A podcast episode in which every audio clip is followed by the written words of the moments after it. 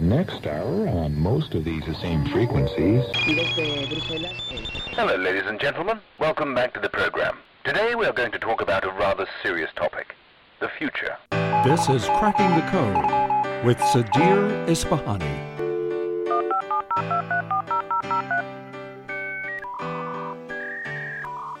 In this episode, TV producer Chantal Rickards, chief executive of the British Academy of Film and TV Arts in Los Angeles. She started life in a middle class family in rural England. Generosity was instilled in me quite young, looking after other people and not putting oneself first. Her career path as a TV producer started with running school plays. That allowed me to think that I could be front and centre that I could be in some sort of role of being a central person that made things happen around them. After college, a job selling magazine ads brought valuable experience. Selling sets you up pretty well for nearly anything that you ever do after that point in time. Personal and professional success meant hard work, including the morning her first son was born. He was born at about three o'clock in the morning, but I knew the day before that I was in labour. And I also knew that I had to do three radio interviews at nine o'clock the following morning to help launch the television programme that I'd just completed to get the word out. So I had just carried on as if the job had to get done. Yes, I had a gorgeous little baby who was six hours old in the bed next to me, but I knew that I had to do those radio interviews because it was important for the success of the TV show. Now, your guide for cracking the code, Sudhir Ispahani. Welcome to Cracking the Code, Chantal. It's a pleasure to have you on our show here this morning. Thank you for taking the time. Sudhir, I am absolutely delighted to be taking part. A little nervous, but delighted nonetheless. no, we'll make sure that this is really as conversational and as, as storytelling it is because I want the world to hear your story. Uh, I'm just so privileged to meet you, and the world is going to meet you through this podcast. They've met you many other ways, but uh, for what we do here at Cracking the Code, we're really interested in paying it forward to the next generation of leaders. Well, indeed, and I am delighted equally to meet you too, because you are an inspirational figure, and it's a great honour for me to meet you and to chat. Chantal, you've got you've had an incredible life journey.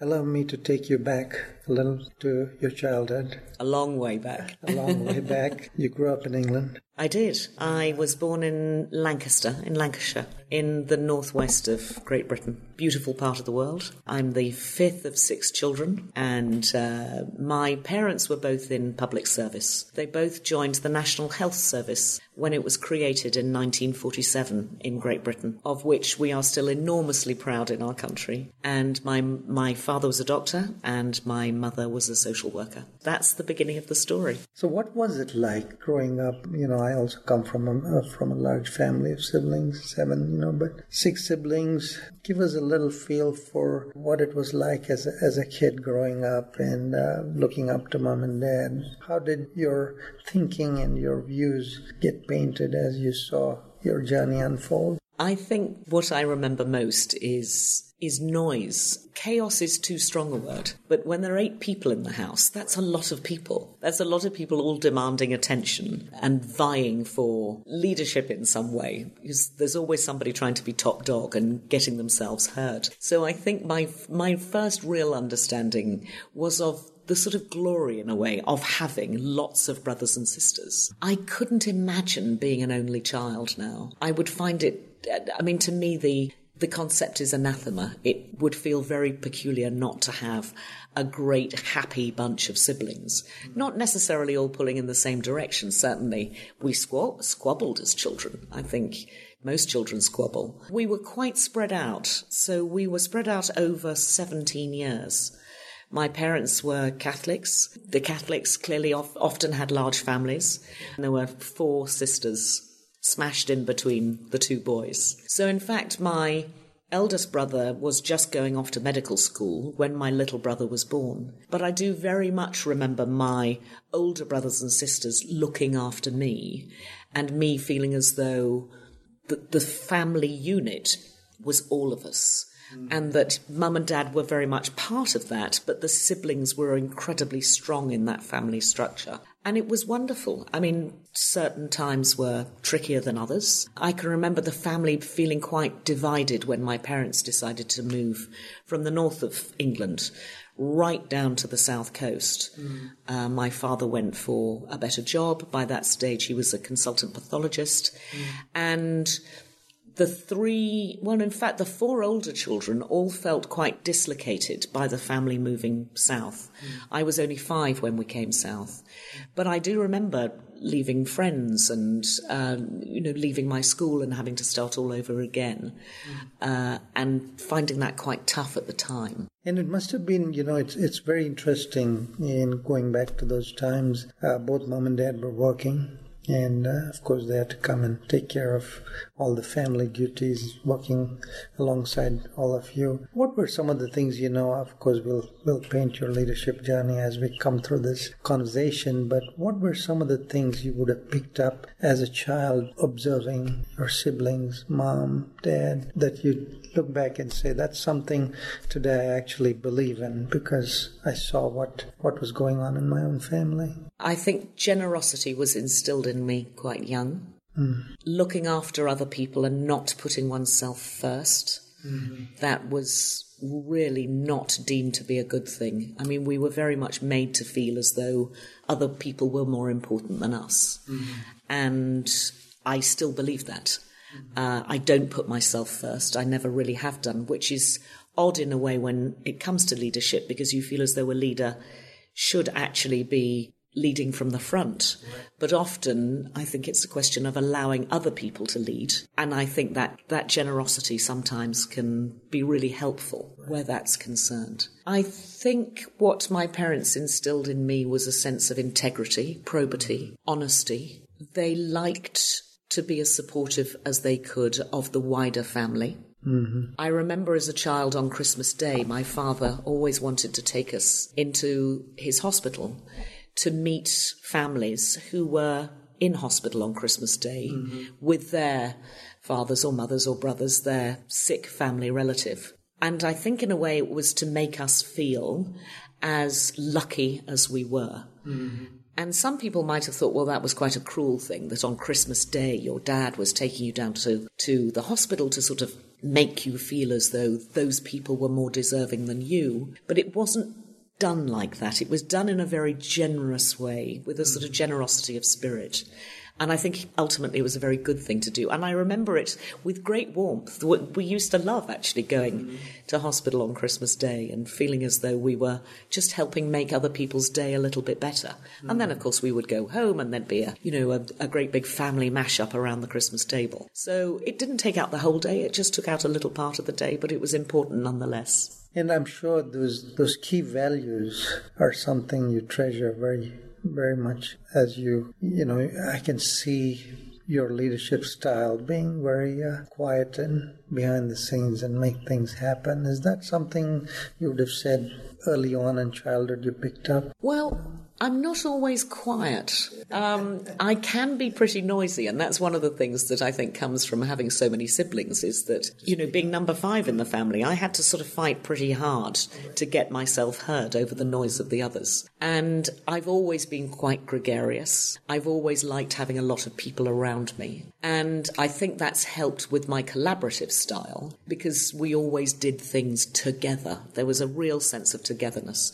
and I think if I was to look at my own leadership style, it would be very much around co- collaboration and bringing people along the journey with me. Mm-hmm. I'm not really a leader of men in that traditional old fashioned sense of I have a vision and everybody's got to fall in behind me. I'm much more of, I probably shouldn't say this, I'm much more of a woman about bringing people to a central space and creating harmony in the business environment that works for everybody you're more facilitative in, in I trying. Am. I think that's what I try and do. I try and look at everybody's point of view. That may be because I'm not entirely sure that my answers are always right. Mm-hmm. I find it better if I can get lots of opinions around the table right.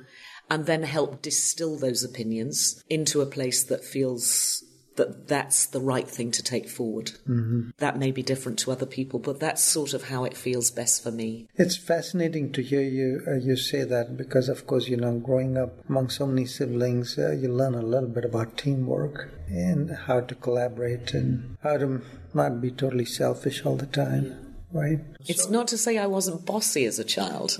I think a lot of people will remember me as a as a bossy little girl uh-huh. because I was a great organizer. Right.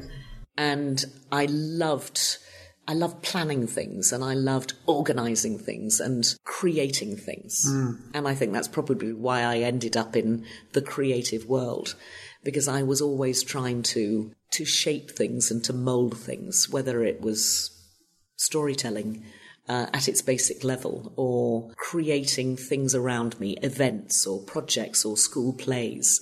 All of those I found incredibly exciting. Mm. But that's where I would sort of bubble to the surface quite easily and try to get my voice heard a little bit more often. It was a space that I felt very safe in because creativity is something that comes relatively naturally to me. You know, you're coming into this journey um, through childhood. Uh, where did you start thinking and hearing you talk? It looks like you really enjoyed naturally organizing events and doing things, but where did you start beginning to believe, you know, you you want to get into some form of leadership? I mean, is, was there a time in your life in those early days of schooling and, and uh, university that you started thinking about leadership? I'm not sure that there was, to be honest. I think I wanted originally to be a doctor. Hmm. And then as I got into my teenage years, it became plainly obvious to everybody around me that I wasn't a scientist. I wasn't a natural scientist. And my science subjects were clearly not as good as my art subjects. Mm. And I actually, that's always been a disappointment for me. If, you know, looking back on, on a sort of fairly lengthy career now, I still massively regret not having to tried harder to be a better scientist and to become a doctor because that was what I wanted. You know, by that stage, clearly my, my parents were in uh, medicine and, and, medical related fields, and my eldest brother was a cardiologist. Mm-hmm. My next sister was a social worker. My next sister was a nurse, and I was desperate to follow the family the family line into medicine. But I wasn't sharp enough. I simply wasn't clever enough to be a doctor. Mm. And I regret that. But then I started thinking that I really wanted to pursue something in television, I think, more than anything else. Possibly acting, possibly television. I was probably the lead actress at school. I was pretty good at it. I think I rather liked the sound of my own voice. and I think that that allowed me to think that I could be front and centre that I could be in some sort of role of being a central person that made things happen around them. Mm. Because I quite liked leading. I liked running the school plays. I, that's what started to become clear mm. about who I was going to become. So, in fact. So, this was before you even went to university? Yes. So, I went to university at 18. I left lovely 17th century thatch cottage in Dorset in the south of England mm. and went to London University mm-hmm. to read French. My family have some French heritage, and it uh, seemed like a logical thing to do. It was something I was I was good at. All my siblings spoke French. My parents spoke French, it came to be came to me rather easily. And I had four incredibly good years at the University um, of London, and spent my third year teaching in two schools in France. And I was vaguely thinking, did I want to be a teacher at the end of that year? And I taught in two very different schools. One was in the really difficult part of town, the industrial part of town, where my classes were obligatory. And the other was in the very middle class part of town, where my classes were anybody could come if they wanted to, but it wasn't forced upon them. And actually, I found it much easier, clearly, teaching the middle class kids who wanted to learn. And I found it incredibly difficult teaching the kids from working class families where they were struggling with their own language, let alone trying to learn a foreign language. Mm-hmm. And I felt that I probably didn't have the resilience that I needed to teach both of those groups equally mm. and to give as much as they both deserved. Clearly, the people who really needed me were the children in the underserved part of town, where actually they would have been really helped by better education. And the middle class kids were probably always going to get there on their own. And I felt quite conflicted by that because I knew it was easier to teach kids who wanted to learn. Right. And I just thought maybe I'm not quite the right person to be a teacher at that stage. Anyway, I came back, I did my finals, I graduated, but I decided that I was going to go into the media. So, really, in my last year at university, I thought, how can I get into the media? And I decided I was going to apply for the BBC. But at that stage, the BBC was really a place where if you'd been to Oxford and Cambridge, you were more likely to be taken on. You had to be in the top tier of. You had to be in the very top tier. Yeah. And I thought, well, I'm going to have to get there by stealth because I don't think I can go through the front door. So I'm going to plan a few steps along the way and I'll get there through the back door when I've got something to offer that they want. And I thought as a raw graduate, I didn't quite have what they wanted at that stage. So I spent the first two or three years of my career working for an, a marketing magazine group. Learnt a little bit about the marketing industry, but what I was doing was selling advertising space. It was a very good place to start because you have to believe in what you're selling. You have to confront quite scary people. You have to get them to listen to you yeah. pretty fast and you have to get results. And selling sets you up pretty well for nearly anything that you ever do after that point in time. Right. So I sold advertising space, but realized that that really wasn't where my heart and soul was. Then I got more and more into organizing events for the company. And then I got headhunted to join the production company that used to create the events. Then I got headhunted again by a PR company that was in show business. And we looked after people like Michael Caine and Jeremy Irons and wonderful acting talent from around the world.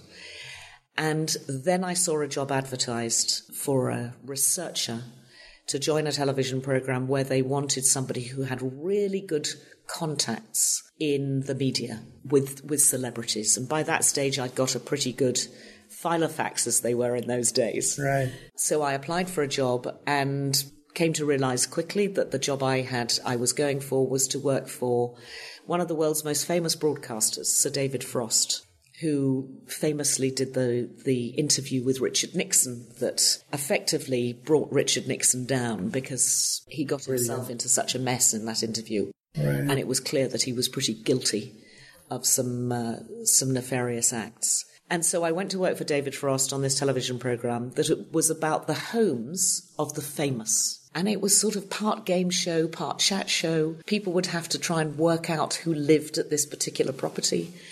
And then whether they guessed or not was really irrelevant, but the famous person would then come on to the show and it would turn into a little chat show. Hmm. And so we had extraordinary people on the program from Donald Trump at one end to famous Olympic Olympic sportsmen at the other end, to great political leaders, to international businessmen and, and beyond. So I spent a long time working on that particular program and eventually worked from the bottom to the top. I think part of that was through sheer industry, just working really hard, putting the hours in, never taking no for an answer putting quite a lot of charm into what I did, but always knowing that I had an end goal, which was to create a television program that would have up to 80 staff working on it at any one time, and I had to bring them all together to create this uh, terrific piece of television. And in fact, it's been on television in Britain now for 35 years, which is remarkable in itself. But that was where I became a leader. That was where I knew that people relied on me very heavily as opposed to me rather relying on my own wits, I knew that I was bringing a team behind me. And I had to rely on other people and that's a great lesson to learn because you can't do everything. But in understanding that, you understand that you have to bring people on your journey. Right. Because if you don't do that, you're not going to get to where you want to go to. You can't bully people into achieving something. And so I think I went quite a long way on hard work and charm to get the right result at the end. What an interesting uh, path and journey that you followed. But I'm a big proponent of uh, women in leadership. I saw that very early with my mother, raising seven of us. Indeed. And uh, I think women have some very unique skills. But Take us back a little bit to that journey of selling advertising space as a woman to probably a male dominated industry back. It was very male dominated, you're right in that. Actually, on the sales floor, it was probably 50 50, male female, but most of our customers were men. And we were very disciplined in how it was run in that we had to make what they called 18 effective phone calls every day. So it was phone bashing uh, in the true sense of, you know, put the phone down, pick it up again, try the next person, try the next person. But the 18 phone calls had to be through to the people who made the decisions not through to the executive assistant or to the assistant manager. It had to be the person who was going to sign off the budget because the decision maker. And that taught me resilience because even getting those people on the phone was a bit of an art form. Getting them to come out for a lunch because there were quite a lot of lunches in those days. Mm-hmm. So we we had a healthy budget to invite people for lunch. And so getting marketing directors to either come into London or to give me an hour of their day so that I could wax lyrical about our wonderful magazines was a challenge. I think I rose to that challenge. And it worked. But we all knew we were a team together. We were a lot of young graduates. They picked us all out of pretty good universities. Mm. And we were all on the journey together. And that was tremendously good fun because it was the first time I'd ever worked in an office. Right. And that's, you know, that that is different in itself. I'd been a waitress for many years when I was at university and um, I'd been a sales floor assistant at Selfridges, a very big department store mm. in London, through all my university years. But I'd never really worked in an office prior to the age of 22. And that teaches you something about teamwork and not rubbing up people the wrong way and getting great group enjoyment out of what you're all doing and group achievement is not to be underestimated. I think group achievement actually is more fun than personal achievement mm. because you're sharing it with other people and it more than doubles the excitement of personal achievement. It's uh, fascinating to hear you share that. And you know, for all the young women millennial leaders who aspire to be in, in careers like yours or other careers, what are some of the nuggets of wisdom that you would share as a leader, but also as a woman, uh, that you could impart as knowledge to them based on your own journey? I've always wanted to think the fact that I was a woman was irrelevant because I, as this, my sisters and I were not treated differently mm-hmm. from my brothers. We all were sent to boarding school. It was a bit of a struggle for mum and dad to find the money to send us all to boarding school. And in some families, middle class families in those times, the boys would be sent to boarding school and the girls would stay at home and they would go to local schools where the education probably wasn't as good as what the boys were receiving at boarding schools. So my parents didn't treat us any differently and they didn't have lesser expectations for their daughters than they did for their sons. And when I worked my way up the ladder, I didn't want people to make allowances for me because I was a woman. I mean, a couple of examples. I mean, I didn't take time off when my children were born. When my eldest son, Theo, who is now 26, he was born at about three o'clock in the morning, but I knew the day before that I was in labour. Mm. And I also knew that I had to do three radio interviews mm. at nine o'clock the following morning to help launch the television programme that I'd just completed, to get the word out, to try and get the audience there for the Friday night. And at nine o'clock in the morning, I went off and I did the three radio interviews. And then the press officer from ITV phoned the three journalists and said, You won't hear from Chantal today. She had a baby in the middle of the night. And they said, She didn't mention that when she phoned at nine o'clock this morning.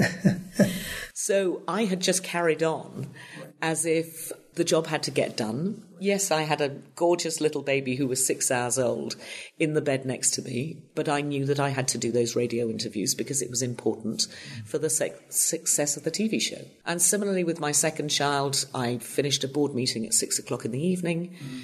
I went home, I made supper for the family, and my husband and I drove to the hospital at 10.30 when I realised I was in labour. And it was a pretty busy day, one way and another. And I took no time off for maternity leave.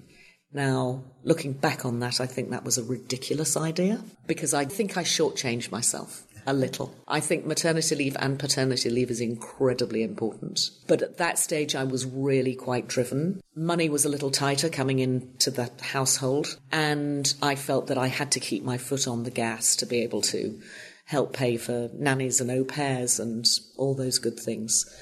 And I think I, I think I was pretty hard on myself, to be honest. But I knew that I was achieving what I needed to achieve at work. And I think in retrospect, what I have given my children is that sense of industry. They have seen me work my tush off for all of their lives. Mm. And they won't ever forget that. That will have an impact on their careers. Mm-hmm. And for that, I think that's a good thing. I mm-hmm. think I was laying down good bricks and mortar for them mm-hmm. uh, in terms of knowing that if you put your heart and mind into something and you put time and effort into it, that you would get the results that you wanted. Well, you know, it's it's interesting to hear you say that that actually it started with mom and dad actually treating uh, all siblings equally yeah. male or female, right? And uh, I think the word equality, unfortunately, has, uh, brings up wrong connotations these days with so many different things going on. But hearing you talk about how you approach leadership, I think is extremely valuable for our audience, especially women leaders who want to want to be leaders but not want to be treated differently or be given concessions based on the fact exactly like you said, that they're women. I saw it a lot in my own career, uh, you? Chantal, and you know, bringing women in to leadership positions, I think creates an incredible balance, whether it's in a boardroom or whether it's in a business unit, because I think it actually allows men to learn from women if they're willing to, you know, and I think a lot of men, unfortunately, you know, think they know it all you know most most of us are are driven that way right? But hearing you talk about how you sort of approach that whole leadership to say look i saw it very early in my own family I'm going to practice what I believe. I don't need to be treated differently, and I think that's a great learning for the for the ones looking to be uh, in your shoes in your type of role going forward. So, what are some of the you know you, you you shared a little bit about some of the values that you picked up very early on that I know you practice today in your role. Uh, you talked about generosity. You talked about giving back. Clearly, uh, that's what you're doing today in your current role. But uh, take us through the rest of that journey of. We were talking a little bit about how you ended up in this incredibly great uh, environment with Sir David Frost. What a brilliant mind and a, and a brilliant person for his time fast forward through that journey for us a little bit and he was an inspiration too. He was a he was a natural leader and it was wonderful to to be in his wake. He had friends who were presidents but he came from an ordinary background and he often talked about his ordinary ordinary background. He was the son of a minister and he was wildly generous with his time and the care that he took with the people around him. He made everybody feel special. And that, I think, was natural to him. Mm. I think other people can learn that skill. I think David had it in spades. I think he just simply grew up with it. He made people around him feel better mm. for having spent some time with them. I mean, I think what he would say, what I think that possibly one of the things I learned from him was about finding things that are symbiotic, not parasitic. Finding a way that you can create something wonderful for lots of people and not at the expense of others. He wasn't somebody who trod on top of other people to get where he got to. Right. Uh, and I think the that experience that I had of working for him really made me watch closely at how you could work with kings and criminals mm. and treat them equally and be kind to other human beings, actually. The boss I had before him was a man called Theo Cowan, who also had a remarkable effect on me. And he taught me about perspective. So I'm going to take you through a little role play here. And for anybody who's listening to us, we're sitting here with a couple of microphones in front of us. So I'm going to say to you, Sudhir, imagine that you have a, a problem and the problem at the moment is represented by the microphone that's in front of you. So if you look at that microphone, you're, you're studying that microphone. It's occupying all your thoughts. It's occupying what's going into your eyes and it's troubling you. Whatever that thing is, it's troubling you. But actually, probably what you've lost on that problem is you've lost perspective. Mm-hmm. So if you had a sheet of paper, if you held that in front of your eyes, your perspective would be so close to you that you would have blotted everything out. Mm-hmm. Whereas if you move that paper away from you in front of the microphone, you can now see everything else that's around you. The microphone, which is your problem, is still the same size. Mm-hmm. It hasn't gone away, but you've managed to incorporate everything else in the room. The view that we've got of Wilshire Boulevard here in Los Angeles, the view through my boardroom windows out to the corridor and my staff walking past, the view in the rest of our boardroom that we're sitting in. Mm. Your problem is still the same size, but what you've done is you've created perspective around it mm. and you've put context around it mm. so that you can tackle it better. And I think that that is what I learned from Theo Cowan was about perspective and never letting the problem in front of you cloud everything in your day. So if you move your perspective away Still the same size problem, but you've got more weapons to tackle it with. Fascinating insight, actually, you know, and it's uh, there's a lot of uh, leadership cliche statements people use to explain it, but the way you've explained it, I think, is uh, is very insightful to to really keep that perspective, and it's very interesting. It's not just a leadership requirement; it's almost a daily requirement for all of us as we face personal and Indeed. professional challenges in our life, in our life journey every day. I think that's where collaboration comes in because you hear other voices. They add to your thinking, mm-hmm. and often they sharpen your thinking. And I'm certainly not so arrogant to think that my, it's my way or the highway, that every decision I make is the right one. I try to consider everything, mm-hmm. and I try to take lots of opinions and I try to bring everybody with me. And hopefully, we come up with the right answer more often than not. Very interesting, you know, and uh, I, I, really appreciate you sharing some of these wonderful insights as you've sort of gone through life and leadership, you know, and of course, leadership brings its own challenges in many different ways, and uh, it brings tremendous learning for all of us, right? So I have to ask you this question What are some of the things you learned not to do as a leader? No shouting Shouting's bad. It doesn't get you anywhere at all. Negativity is corrosive. Wasting time is pointless. I haven't tackled that one 100%, I have to tell you. there are parts of my day where I definitely waste time and I shouldn't. And I know that when I tackle something quickly, I feel much better about it than I if I leave it to fester. So I'm working on that one, Sudhir. but I would, if I was to pass any advice on to somebody, it would be to tackle problems as they arise. Mm-hmm not to leave them to fester because otherwise I think you can look indecisive. Mm-hmm. And there may be times when you have to leave something well alone, but I think that's where you explain why you are not tackling the problem there and then. But generally, I think expediting a resolution is is better than letting things hang around being problematic for a long time. So, yes, no shouting, no prevarication, no negativity. I don't think I'm wasteful.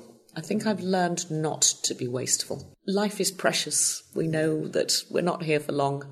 And every moment has to be looked after. And faffing about, as my mother or father would call it, faffing about is it's a bit pointless. It is a waste of time and wastefulness.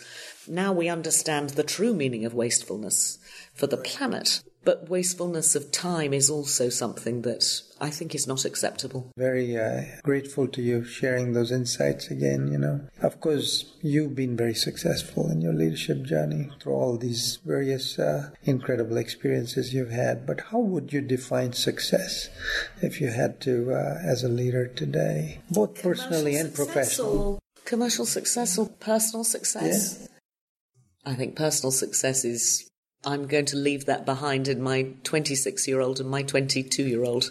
That those they will be my signs of success. If they succeed, I will have succeeded. And that's not to say that they have to be ambitious and they have to be driven. I think if they're happy and they've got the right values, and I've managed to to pass on some of my values to them, mm-hmm. that will be the degree of personal success that will be perfect. Professional success is ephemeral in a way. It comes and it goes. Days are different. I will happily look on look back on the good days and the bad days in my career, I think. But I would like to think that I've taught a few people how to succeed themselves, and that in itself is a success. I've always encouraged young people. I've always tried to help them think that they could be better than they think they are. Mm. I've tried to give people confidence. I've always employed people with diversity in my uppermost thoughts. That I'm pretty proud of. Mm-hmm. I, I feel I've brought some really good storytellers to the fore and some really good people who've who've really added to the wellness of the world. Mm-hmm. And I think here at BAFTA, which actually has been my first full time role uh, working in a non-profit, that I feel as though giving back has become massively important to me, but more obviously to other people.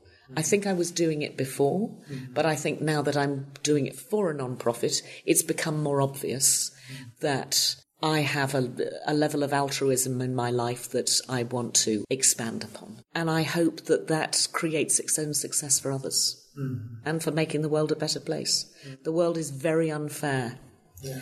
And I think if we can try, try and create a better, more level playing field, that any of us who do it in any small way will have found their own ultimate success, mm. both professionally and personally. What an incredible uh, base of insights and uh, learnings that you're sharing with our audience.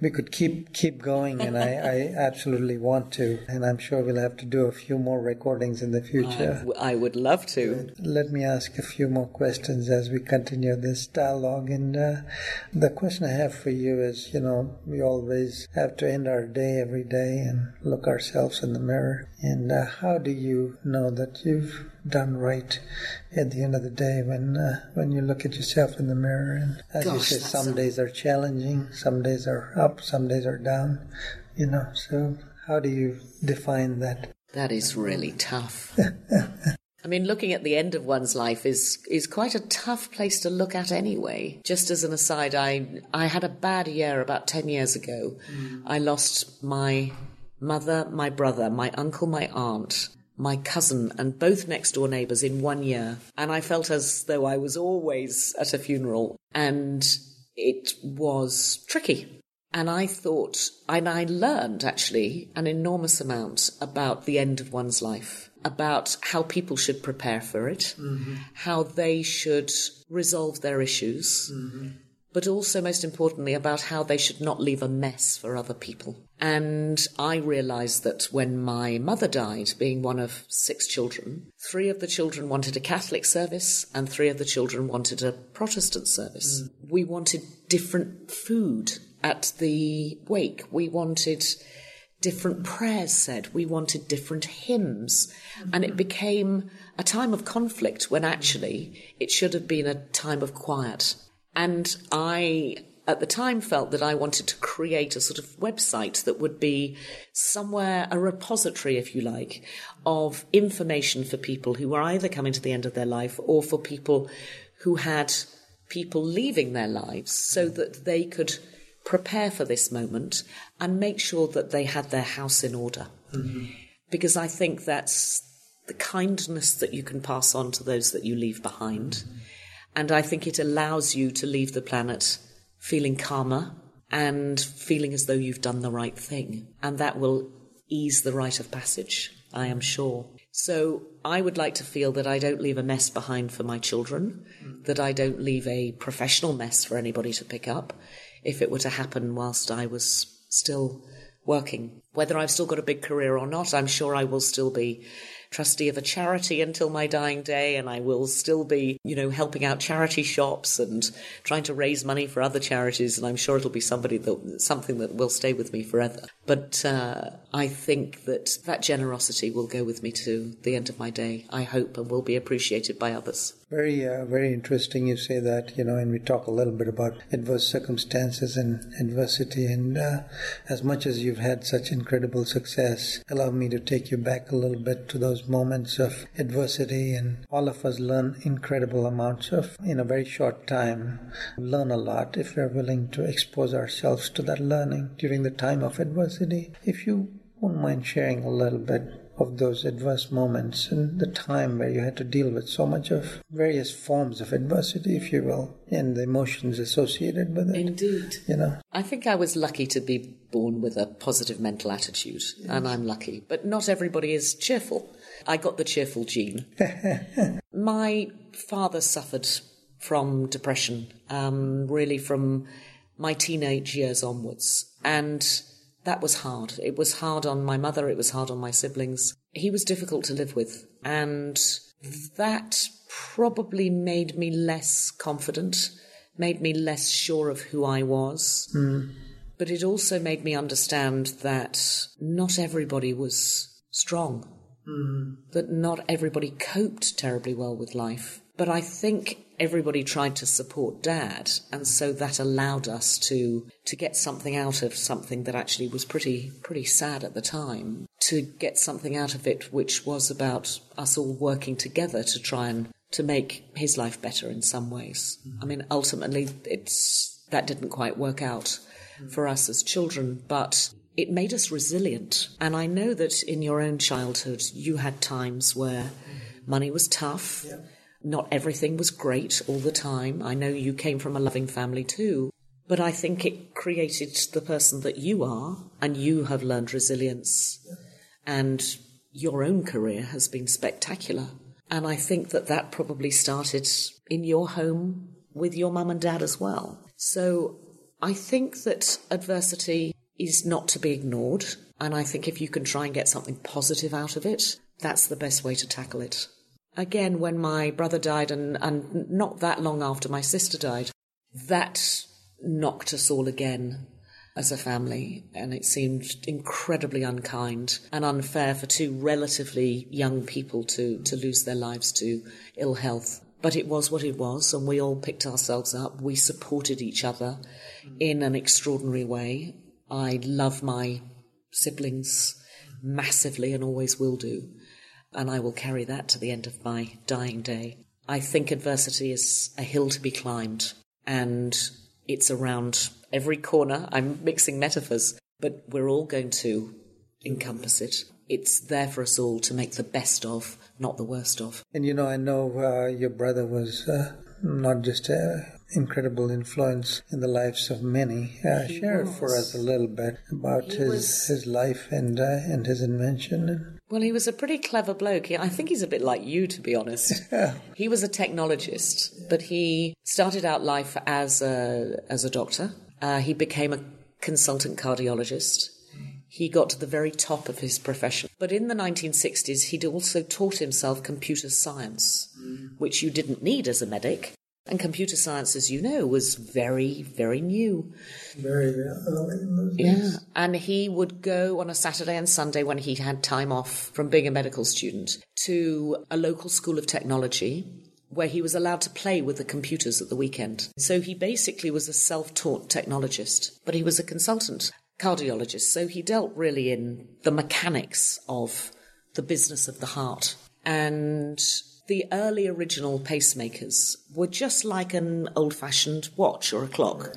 They would beat at 70 mm-hmm. and they would just help keep your heart pumping at an incredibly regular rate. And they didn't allow for you wanting to run upstairs and they didn't allow for you wanting to sleep. What he managed to do, which was a world first, he was a world pioneer, mm-hmm. he created the first in effect, on demand pacemaker, so that if you wanted your heart to pump more, the microprocessor understood the signals from the body and made the heart pump faster.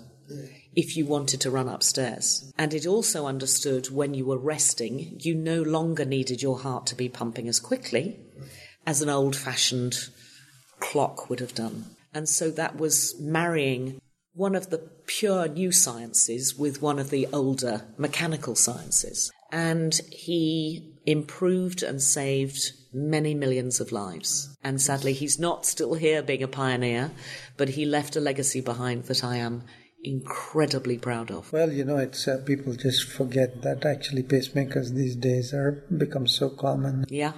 You know, those of us who have these challenges. You know, I was at Stanford recently, uh, having to deal with this, and uh, people forget. And it's so, I'm so privileged to meet you and realize that your brother had such a significant influence in the lives of those of us who struggle with this, because we do every day. It's tough. Yeah. It's tough. Ill health is demanding in so many ways. Right. And he was somebody who very much believed in if he couldn't see all his pa- patients, that through telemedicine, he was going to make sure that he could, you know, plug his patients in from their seat at home and attach the suckers to their chest so that he could read What was their- going uh, on. what was going on just from sitting at home at his own kitchen table and then being able to offer advice. He was really a man way ahead of his He time. was. He absolutely was. He was ahead of his time. Things have really changed so significantly, and I'm sure he would have enjoyed seeing all those inventions today. Indeed. You know, so Indeed.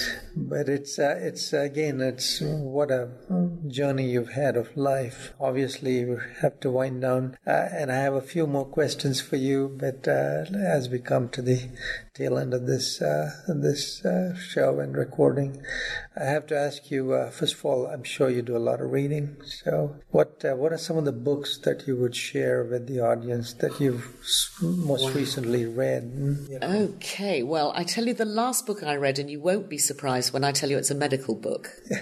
it was written by a guy called Adam Kay, who was a, a um, senior registrar in obstetrics in a London teaching hospital. And for 15 years, he worked for the NHS, and he wrote a diary about patients that came to see him. Wow. He's now a comedy scriptwriter. So he sort of jumped from the world I wanted to be in as a, as a medic to the world that I'm now in, which is the world of storytelling. And ultimately, it's quite a sad story because his medical career came to an end.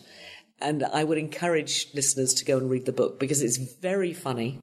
It is part love letter to the National Health Service, but it's part Dear John. I don't know if, if the phrase the Dear John letter works for you, but it's his goodbye from the NHS and for the reasons that he left.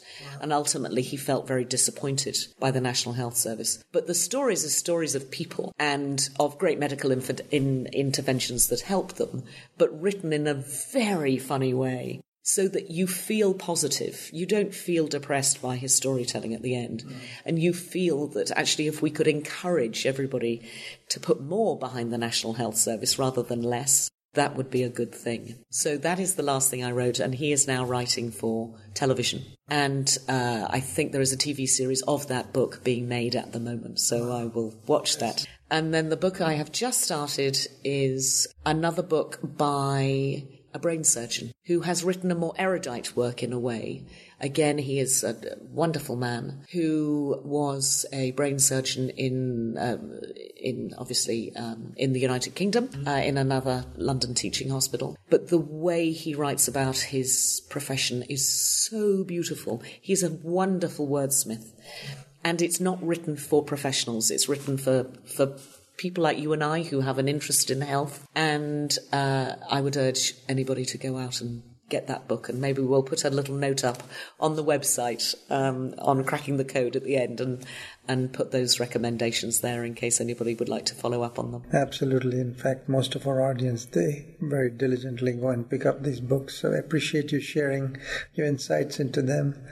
Clearly, you're the CEO of BAFTA.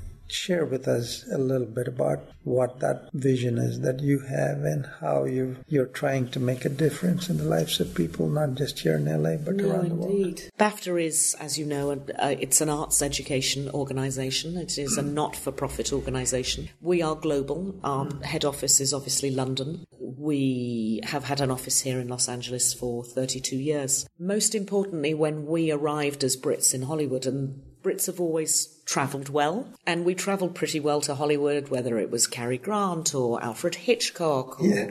you know, some great, great British stars have had fabulous careers in Hollywood. But we particularly felt that we, because we were foreigners in a foreign land, mm. that we should give something back to the community that had adopted us. And the Americans have treated us very kindly, and they've you know, they give us the odd Oscar occasionally. um, so, you know, we um, we can't say that we've had a bad time here. We've all had successful careers in film and television and games. So, what we do locally is we do about a thousand hours of community and education work in some of the most underserved schools in Los Angeles.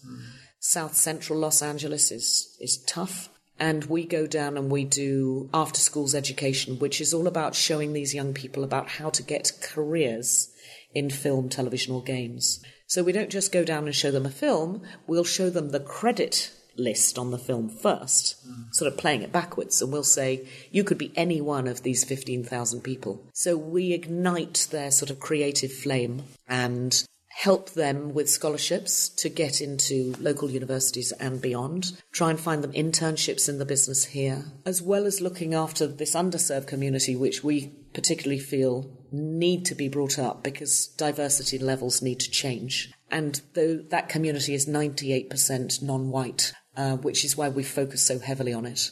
To help change the balance of, of ethnicity within our industry. But we also bring in British students from the homeland and give them scholarships to be educated in the film schools in America. We also look after about 40 international people who arrive in Hollywood from all over the world each year. And these are young people who are at the beginning of their professional careers. And we put a, a BAFTA blanket around them and we make introductions for them. We invite them to lectures. We invite them to all of our events so that we can offer an international standard of excellence around the art forms of the moving image. So we now have an office in Shanghai. We hope to soon have an office in Mumbai. And we want to propel the excellence of BAFTA around the world, mm. but with this very good ethical educational core at mm. its heart, which is about bringing on the next generation of storytellers who, in their turn, will give something back to the generation beyond and help through storytelling make the world a better place. Hmm. Stories climb walls. Stories dig tunnels. Hmm. No wall can keep a story out. And I think if we can do anything to help make the world a better place, it is to encourage storytelling from here and far, hmm. and for that to to help us find a happier way through troubled times. What an incredible paid forward uh, mission that you're uh, you're really leading here, and I'm sure it's impacting lives uh, all over the world. I'm privileged to to just know a little bit about it, and I hope that we'll have many more opportunities for the audience to learn more about what you're doing. It's clear that, that your your uh, your early childhood journey of generosity from mom and dad, giving back is coming full circle into what you're doing now for uh, for BAFTA. As we close this, I have one last question for you. This is one that I think uh, all of us always reflect as we we get older. How do you want people to remember Chantal by? With a smile. I think if they can remember my cheerfulness and have a smile on their face when they remember me, that will be job done. Fantastic, and uh, I mean that says a lot about you. With everything you've gone through, you know you've uh, you've had a very uh, positive spirit from what you've shared. The best way one can remember another. Thank you, Chantal, for joining us on Cracking the Code again. I appreciate your time, appreciate your insights, and thank you for uh, for sharing your life journey. It's been an immense pleasure, Sudhir. Thank you. Sudhir, we've just heard perhaps the most dramatic example of a determined leader. Someone so dedicated to the success of a project, she gave birth to her first child at 3 a.m. Six hours later, she did several radio interviews to promote the television show. You, sir, are one of the hardest working people I know, but I'm certain you've never done that. Chantal Rickards says she did it again when her second child was born. That is determination. She credits a combination of hard work and charm for her success, and it showed in this podcast. It was that combination that took her from rural beginnings to the demanding world of British television. One major stepping stone that prepared her way advertising sales, making 18 good sales calls each and every day.